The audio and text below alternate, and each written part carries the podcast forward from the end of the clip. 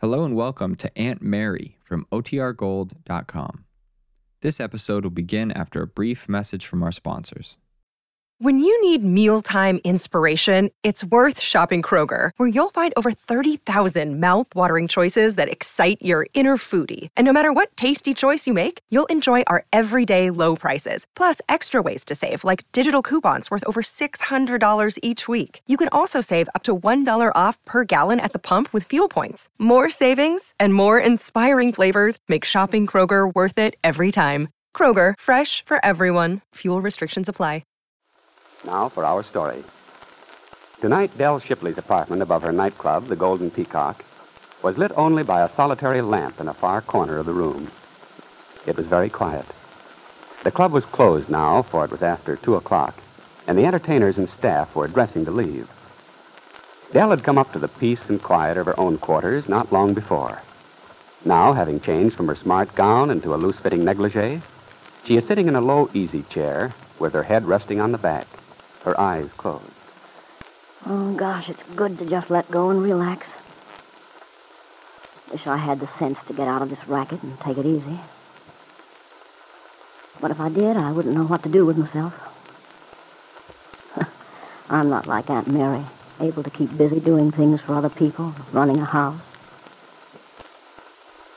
Mary sounded real worried when I talked to her the other day. She sure got that kid Lisa on her mind. I wonder what bothers that girl. Well, guess I'll have to talk to her. I promised Mary I would. But I sure hate to mix up in it. Especially after what Lily said. She did her best, and all she got was a fast brush off. Oh, Lord. For two cents, I wouldn't answer. Oh, come in, Lisa. Hello, hon. I'm glad to see you. Oh, I know it's awfully late. Oh, forget it. I've just been sitting here feeling kind of sorry for myself. In another minute, I'd have been crying into a beer. I know what you mean. Sometimes I sit alone for hours just thinking. when Lily catches me, she always tells me to snap out of it. Lily doesn't go in for daydreaming much herself. At least she'd have you to believe that. But I don't know. I keep this grin on my puss all night for the customers. It's nice to look gloomy if I want to when I'm alone. well, hon, how's the world been treating you? We haven't seen much of each other lately. No, we haven't. That's why I wanted to talk to you tonight. I've got something I want to tell you. You have? Well, that's what I'm here for. Everyone treating you all right at the club, I hope? Oh, yes, that's not it. Good. I always like to know if there are any beefs so we can get 'em ironed out. It is about the job, though, Mrs. Shipley. Don't call me Mrs. Shipley, hon. You make me feel like an old lady. All right, Dell. What I wanted to say is, I've decided to leave. Oh? What for? Well, I'm not doing a good job. I'm ruining the whole show. Now, take it easy. No, hon. really. I know you're willing to keep me on for Aunt Mary's sake, but I don't want you to do that. It's not fair. What do you mean it's not fair? I mean, you'll just lose business that way, and I don't want that to happen. If I go away, you can get somebody else who'll do you some good. Now, listen, kid. There's not a thing in the world wrong with your act. You're attractive and a good dancer, and there's no reason why you shouldn't go over big, if you'd half try. But the trouble with you is you haven't got your heart in it. I guess maybe that's right, Dell. But I don't, and there's nothing I can do about it, I'm afraid. You see, I haven't got a heart to put in my work anymore.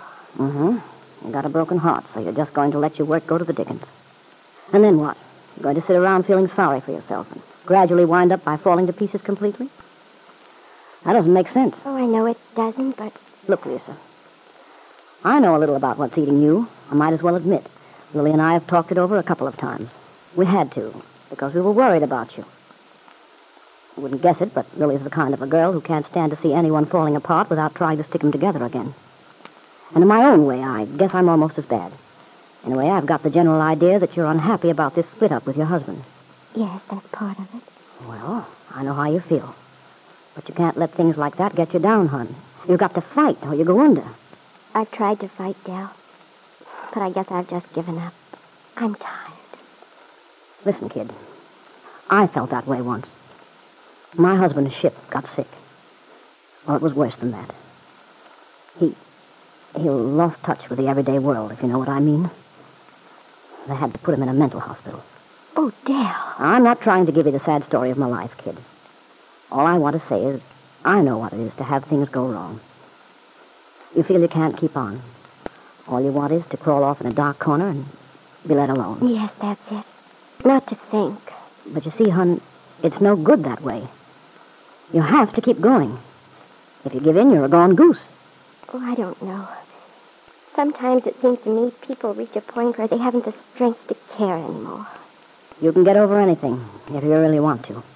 I wonder if you can. Sure you can. I know what I'm talking about. But if it's your own fault that things are the way they are, and yet there's nothing you can do about it. Who says there's nothing you can do about it? There's always a way to make things right. Oh, no, there isn't. Not for me. I don't believe it. What's true? There's no way for me to retrace, go back. You know, Lisa, it makes me pretty sore seeing someone just give up the ghost. If that's the way you feel, I guess I ought to keep my sticky little fingers out of this thing. That's what I wanted to do, but I can't. Dell, I just wanted to tell you I was leaving, that's all. I don't want to put you in a spot just because Aunt Mary thrust me on you. Aunt Mary. Yeah, I was thinking of her, too. Look, Lisa, if you want to clear out of here, go someplace else, it's okay by me. But first, I want to tell you a few things. Something's eating you. I've realized that since you first arrived. It's something you don't want to talk about either. I can't talk about it. All right, you can't talk about it. But you see, that's the whole trouble. You've probably built up some simple little thing in your mind until it looks like it's impossible to do anything about it. Now, I don't want to pry into your affairs. I'm not curious, Lord knows. I've seen and heard enough about life to hold me for as long as I go on ticking. But for your own good, I think you should get it off your chest. Let someone who isn't in the middle of it give you their slant on it. I wish I dared do that, but... But I'm afraid to, really I am, Dell. You see, I'm sure about one thing. I haven't exaggerated the importance of it, not a bit. Well, maybe you haven't. Whether you have or not, it'd still be a good idea to find out how someone else feels about it. But it's asking so much of anyone to keep such a thing secret. Look, hon, you don't know me very well, I grant you.